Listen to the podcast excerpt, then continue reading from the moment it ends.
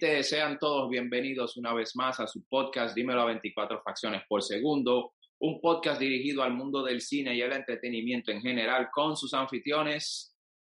Emanuel Peralta. Ronnie Roth y Danilo Arroyo. Esta es la entrega número 128 de Dímelo 24 fracciones por segundo. Y quiero decirte que si estás aquí por primera vez, que te suscribas al canal, le des like y compartas este video. Hagas clic en la campanita para que recibas todas las notificaciones de todo el contenido de DATV. 30 de septiembre a las 8 de la noche estrena nuestro próximo show, el Blocking Show. Así que atentos a este show de variedad lleno de mucha información, mucha educación, mucho entretenimiento, con cuatro jóvenes talentos como animadores y conductores de dicho show. Así que este concepto de video podcast no se lo pueden perder. The Blocking Show el 30 de septiembre a las 8 de la noche. Así que atentos. Ronnie y Manuel, ¿qué se cuentan? Todo tranquilo, gracias a Dios, todo bien.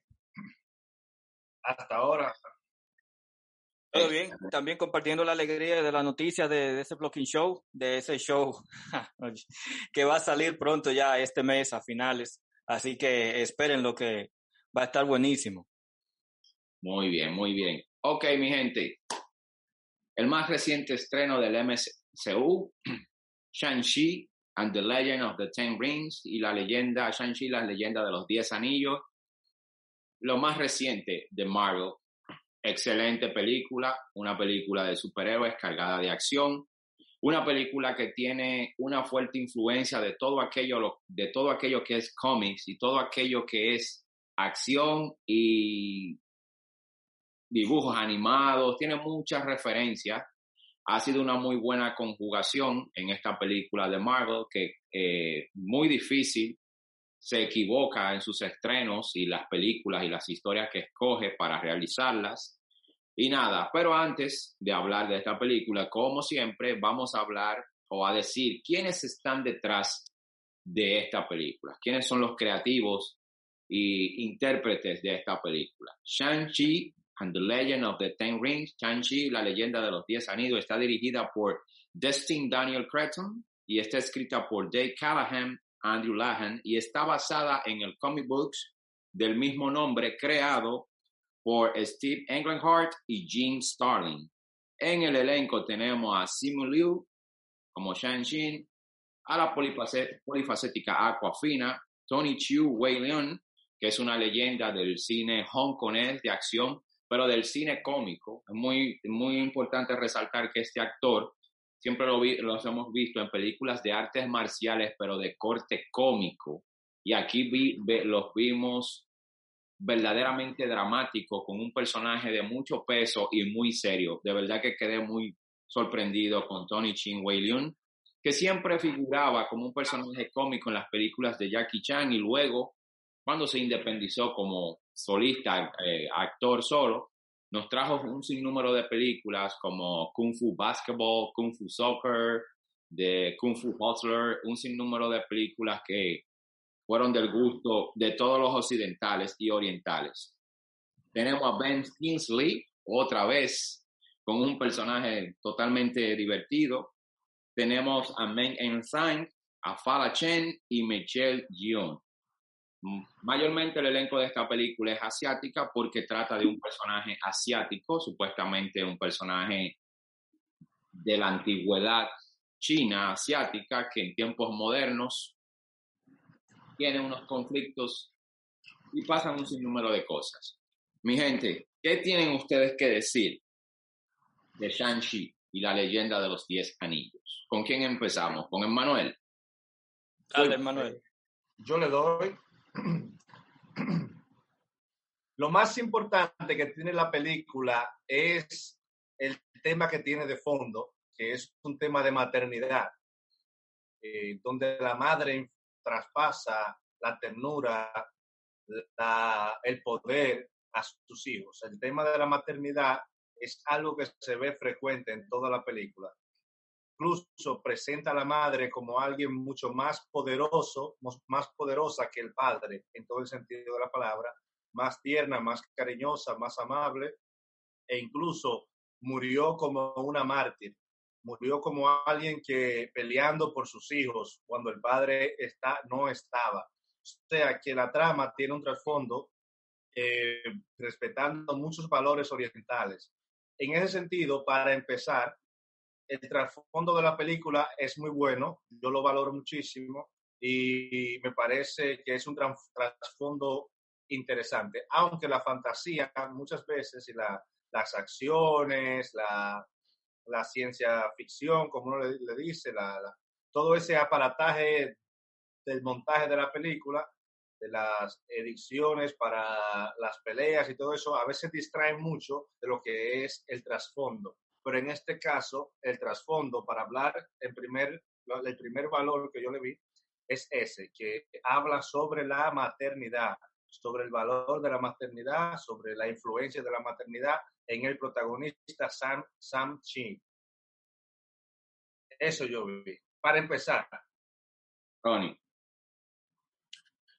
Bueno, uh, llevándome de, de, la misma línea descriptiva de nuestro amigo Emmanuel, la parte del tema familiar ha sido generalmente muy muy tomado en cuenta a la hora de humanizar a los personajes de las películas de Marvel. Y es algo que realmente destaca, a pesar de que hacen películas de superhéroes, de cómics. Este, y obviamente el material también eh, tiene este, este origen, originalmente, valga la redundancia, en los cómics.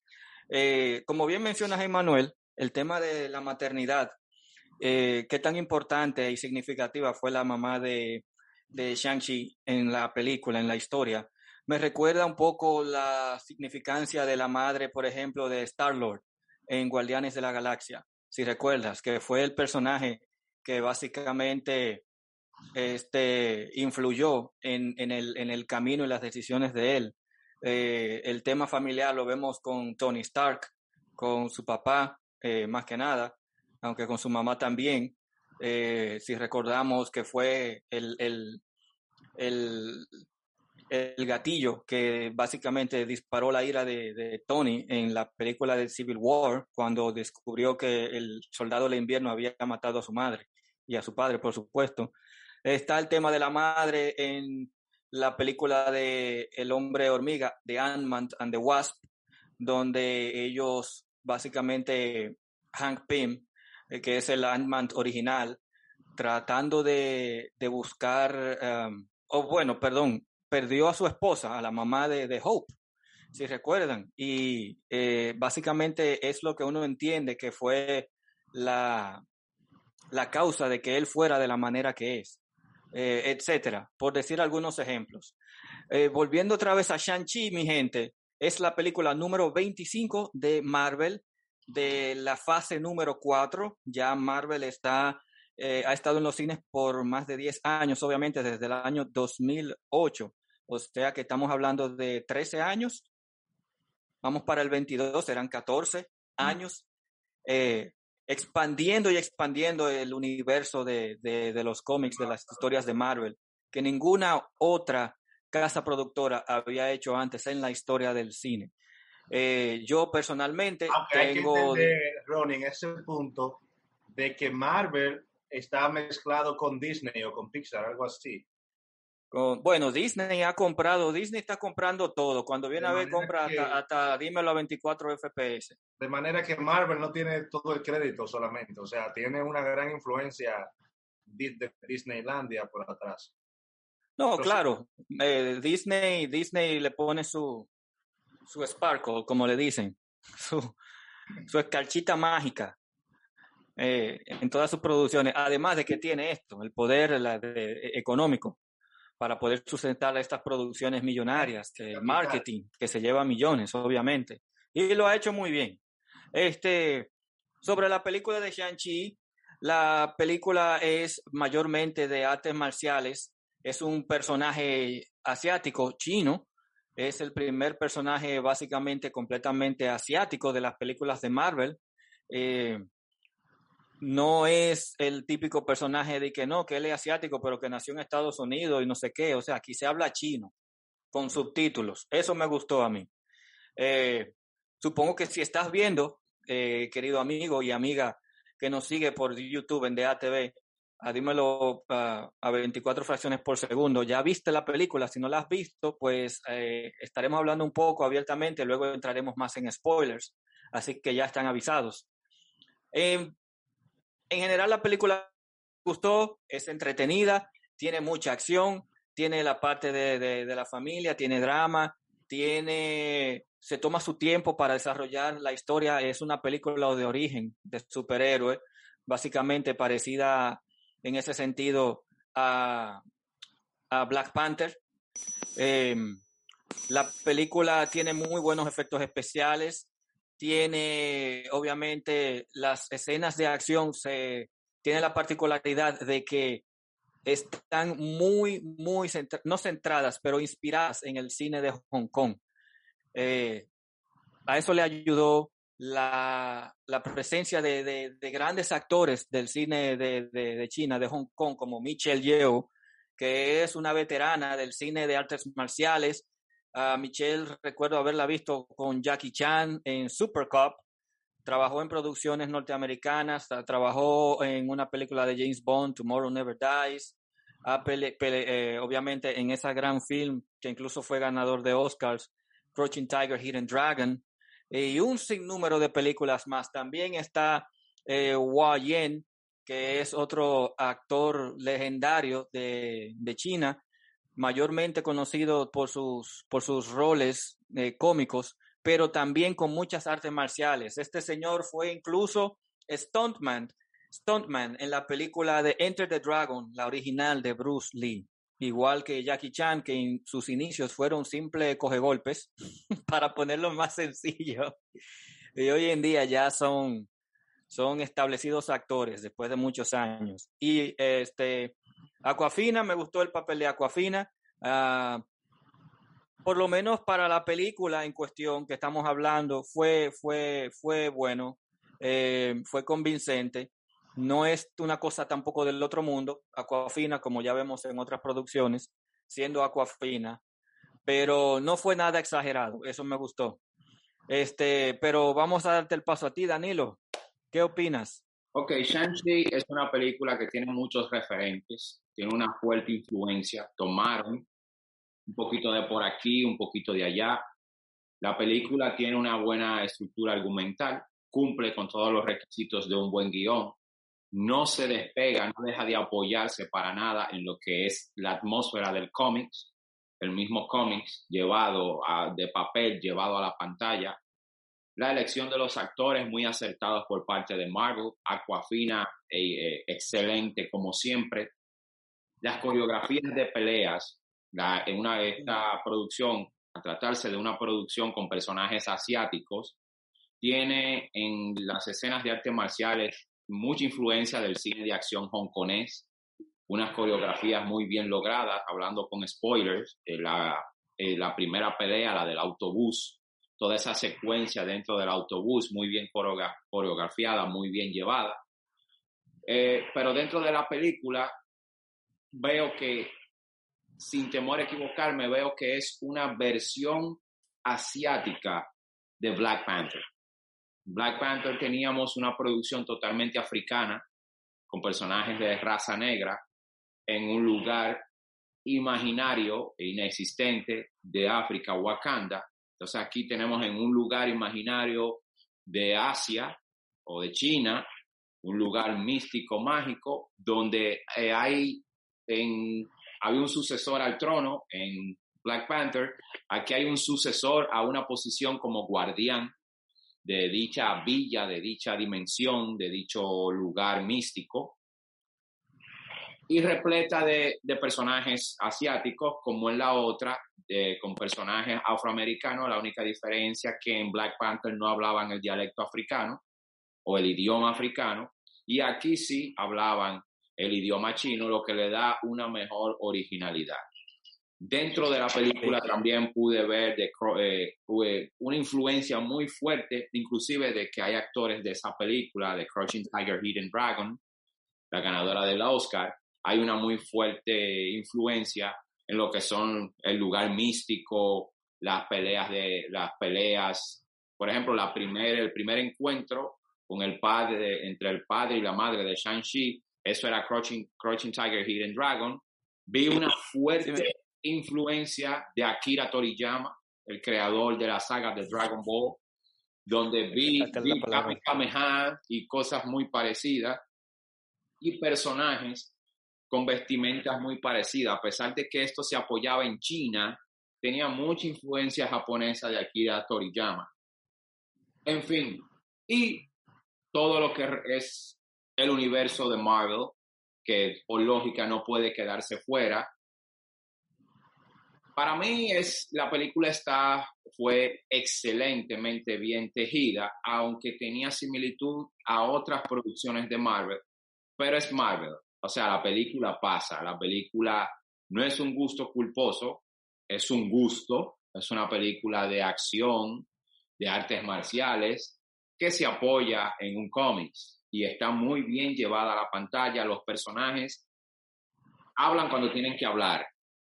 Los actores fueron muy bien buscados, eh, encarnan muy bien sus personajes. Esa historia mística de un tipo con 10 anillos que encuentran que encuentra a su esposa, como dice Manuel, aquí viene el concepto familia, que es algo que es muy defendido en el continente asiático, que hacen tanta alusión a lo que es el tesoro más grande que pueda tener un hombre, que es su familia. Y también vemos cómo Marvel o cómo el director de esta película, de Destin Daniel Kraken, juega con las distintas culturas, tanto la occidental como la asiática, y la adaptación de un asiático a la cultura occidental, porque claro, Marvel no podía dejar fuera locaciones de Estados Unidos dentro de la película.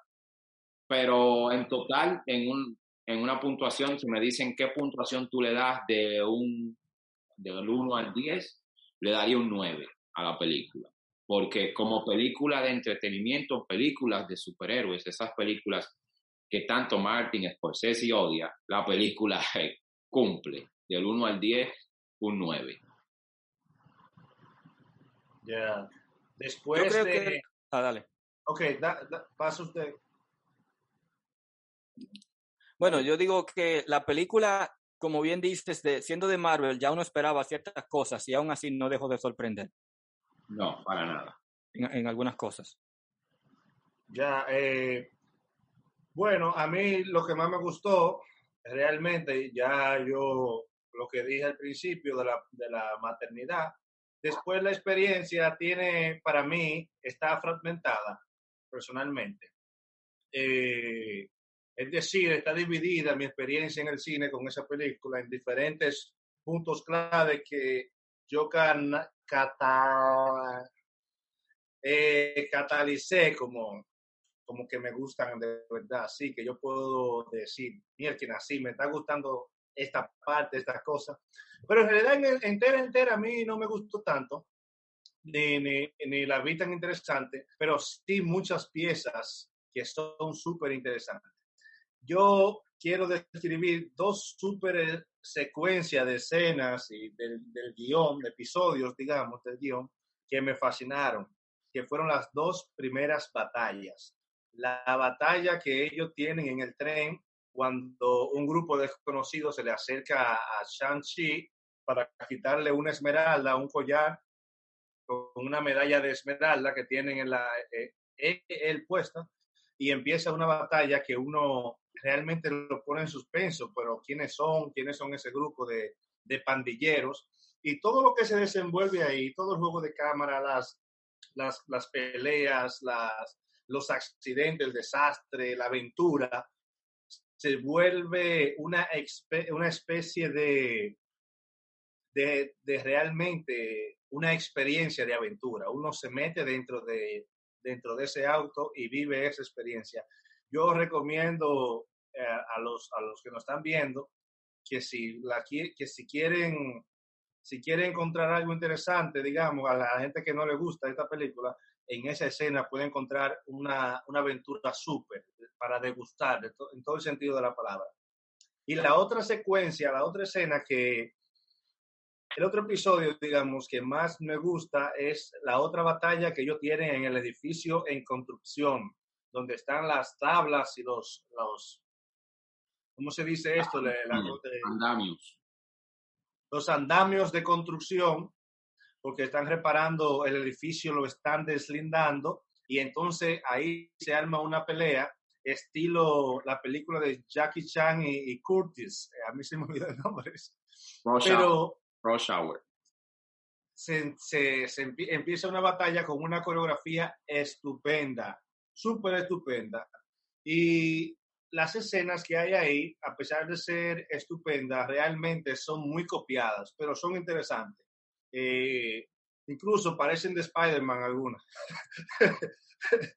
Como cuando Spider-Man se cae, viene Mary J. Black, eh, ¿cómo es que Mary J. Black? No, Mary Jane está cayendo y en la sala. Él la salva y todo eso pasa cuando se, se dobla el, bam- el, el palo de bambú. O sea, que las escenas están muy copiadas, pero están súper interesantes realmente. Acuérdate que es Marvel, ¿no? En parte, eh, Marvel siempre eh, es un tanto repetitivo en sus producciones, en ciertas escenas de acción. Se me olvidó mencionar eso, la fuerte influencia. Por eso no lo vamos a lavar. Por eso no lo vamos a lavar, por eso hay que destruirlos, explotarlos, eh, ponerle bombas si es posible, o boicotearle la película, porque el hecho de que sean, no ven, eso es, eso es esconderse como detrás de un acaparate. A veces dice, ah, eso es, un, eso es una firma de, de Marvel, repetir las cosas, y a veces que no tiene nada que hacer. Entonces, como funcionó una vez, la repiten, la repiten y te lo reproducen en cantidades industriales, pero esa parte de repetir, de imitar, porque hay escenas que están, están incluso es- el, de la- el del autobús tiene muchas cosas de Spider-Man, Eh, muchísimas cosas de Spider-Man. Nada más faltó que, que Shang-Chi se ponga adelante a parar eh, eh, el tren como en Spider-Man, ¿no sabe? Tiene cosas que son muy, muy, como dijiste ahorita, tomando de aquí, de aquí, de aquí para más su historia. Eso puede ser interesante porque ellos lo muestran en- dentro de otra historia, pero al fin y al cabo es repetición. O sea, es un poco más de lo mismo, en cierto Es sentido. una historia cliché. En cuanto a las escenas. En cuanto a las escenas. Ronnie. Ok. La, la escena de, del autobús básicamente fue la intro- introducción de Shang-Chi para la audiencia, de quién es Shang-Chi, porque inicialmente lo vemos como un tipo normal, completamente normal, pero ya se sabe, todo el que viene a ver esta película, se entiende que la mayoría de las personas que vienen a ver esta película tienen una idea de que es un superhéroe, de que es un tipo que, que sabe artes marciales, que tiene ciertas habilidades sobrehumanas.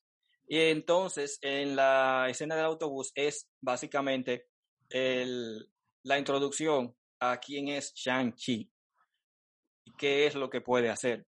Eh, noté que hay ciertas instancias, no sé si se dieron cuenta, donde él tiene un poco de control y luego que la situación entonces se complica más, eh, no es, es como si su, su, su, su, verdadera habilidad él no la muestra. No sé si se dieron cuenta, pero eso a mí me gustó, en el sentido de que él eh, es como tipo Ip.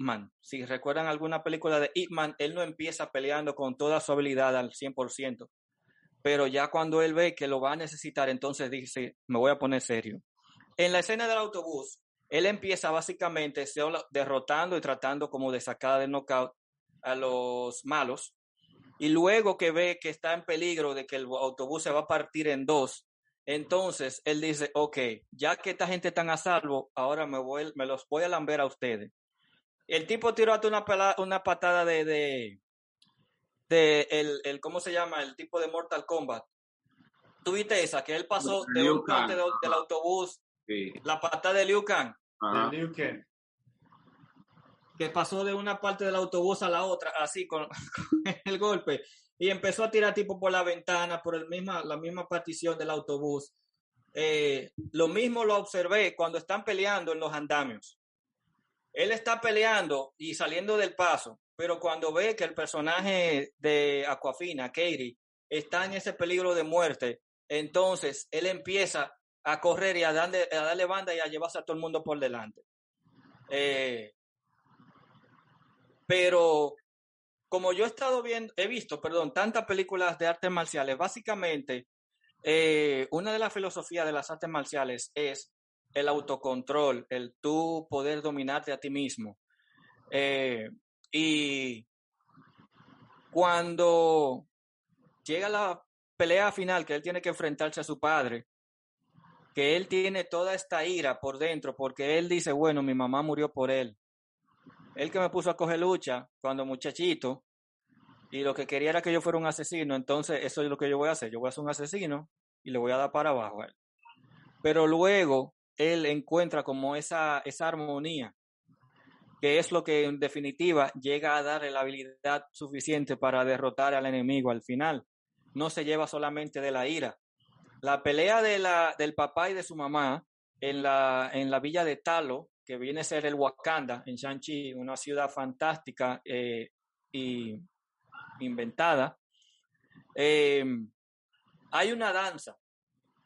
Las artes marciales, las peleas de artes marciales en esta película toman esas características de las películas de Hong Kong, donde la pelea misma te narra la escena, te narra la historia. Es como una conversación entre los personajes. Por lo menos yo lo sentía así. Em,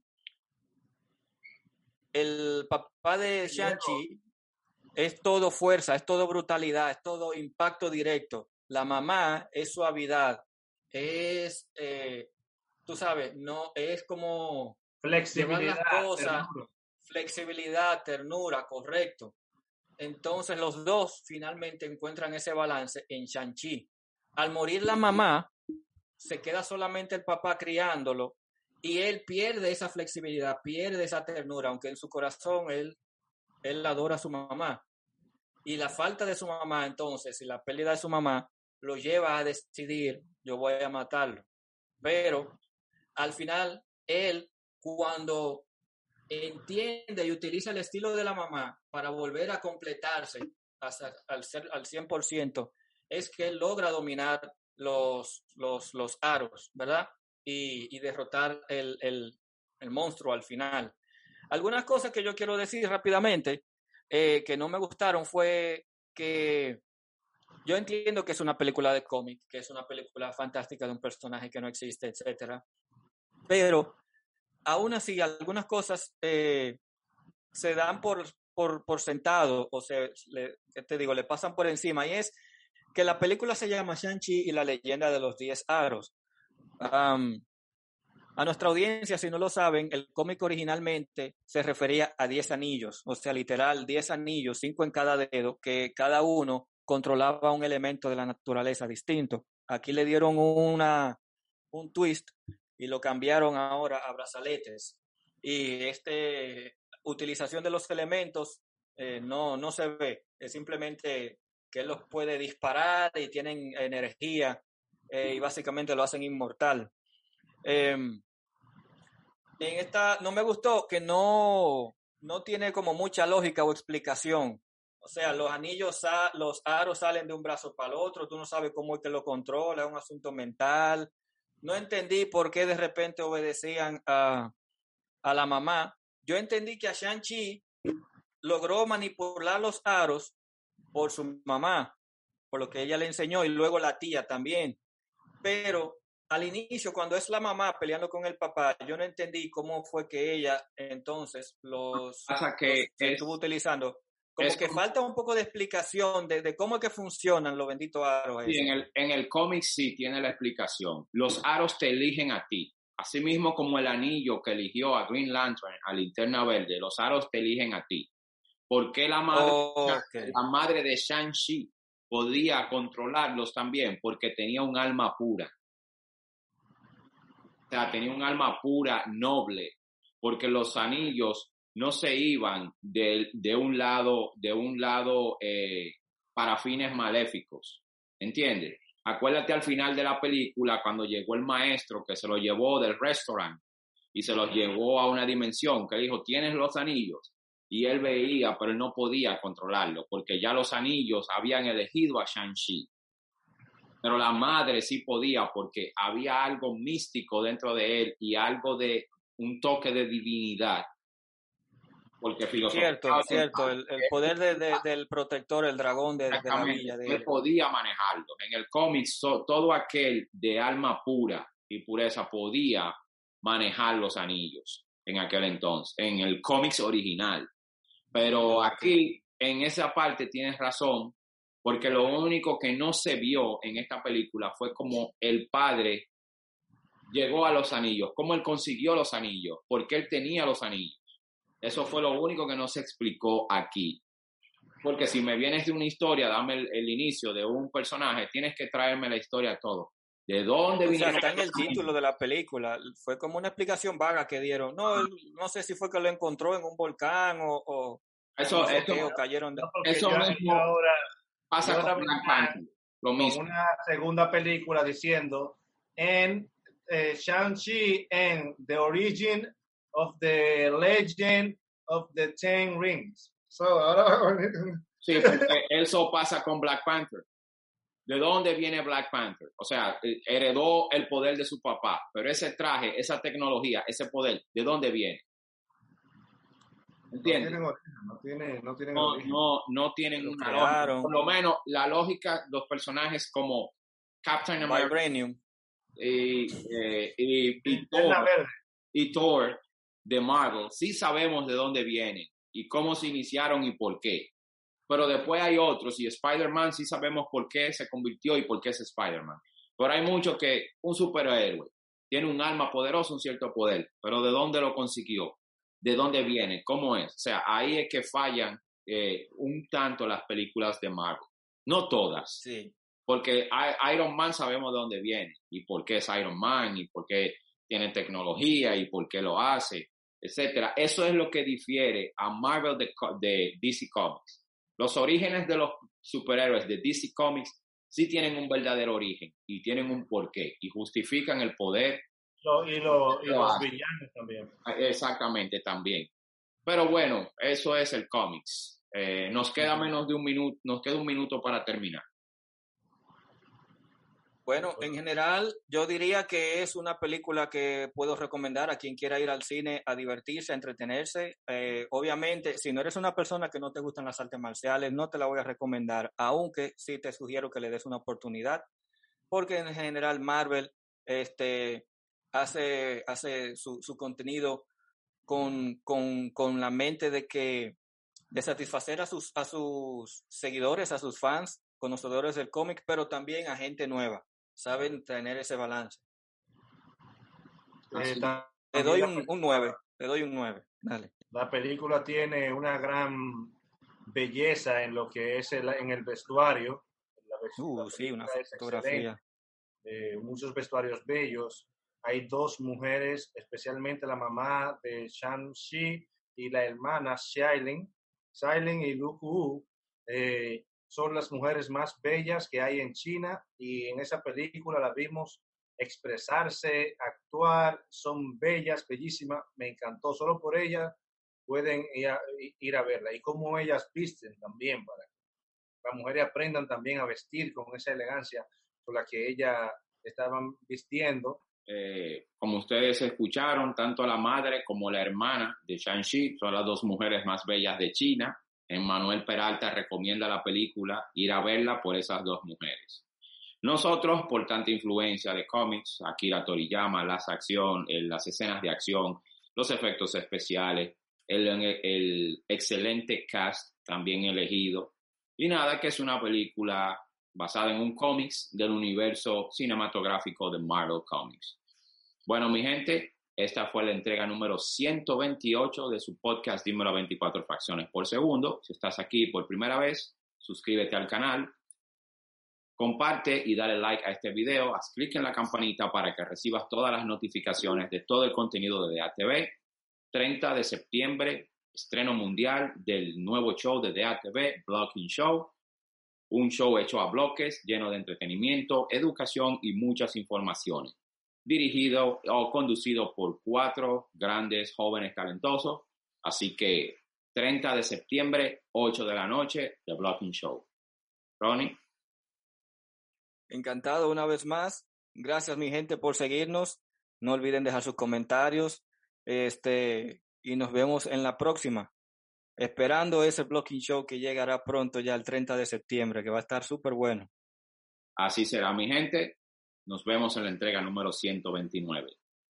Hasta la próxima.